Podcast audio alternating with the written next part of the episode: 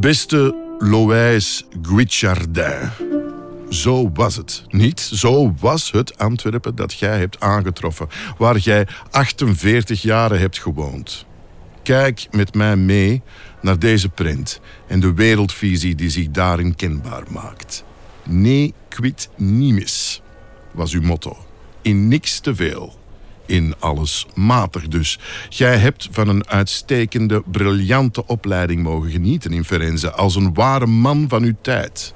Kende jij de klassieken, waart je wis in natuurkundige, cosmograaf, filosoof, een talenknobbel, een kunstkenner en een historicus.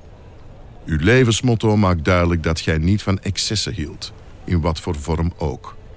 Hebt jij dat te veel hier aangetroffen? De vredige print van Melchizedek van Horen uit 1562, deze plezante aanschouwing, toont meer dan Antwerpen. Het maakt evenzeer een wens duidelijk die de kunstenaar uitspreekt. Looft God van al en drinkt de wijn en laat de wereld de wereld zijn.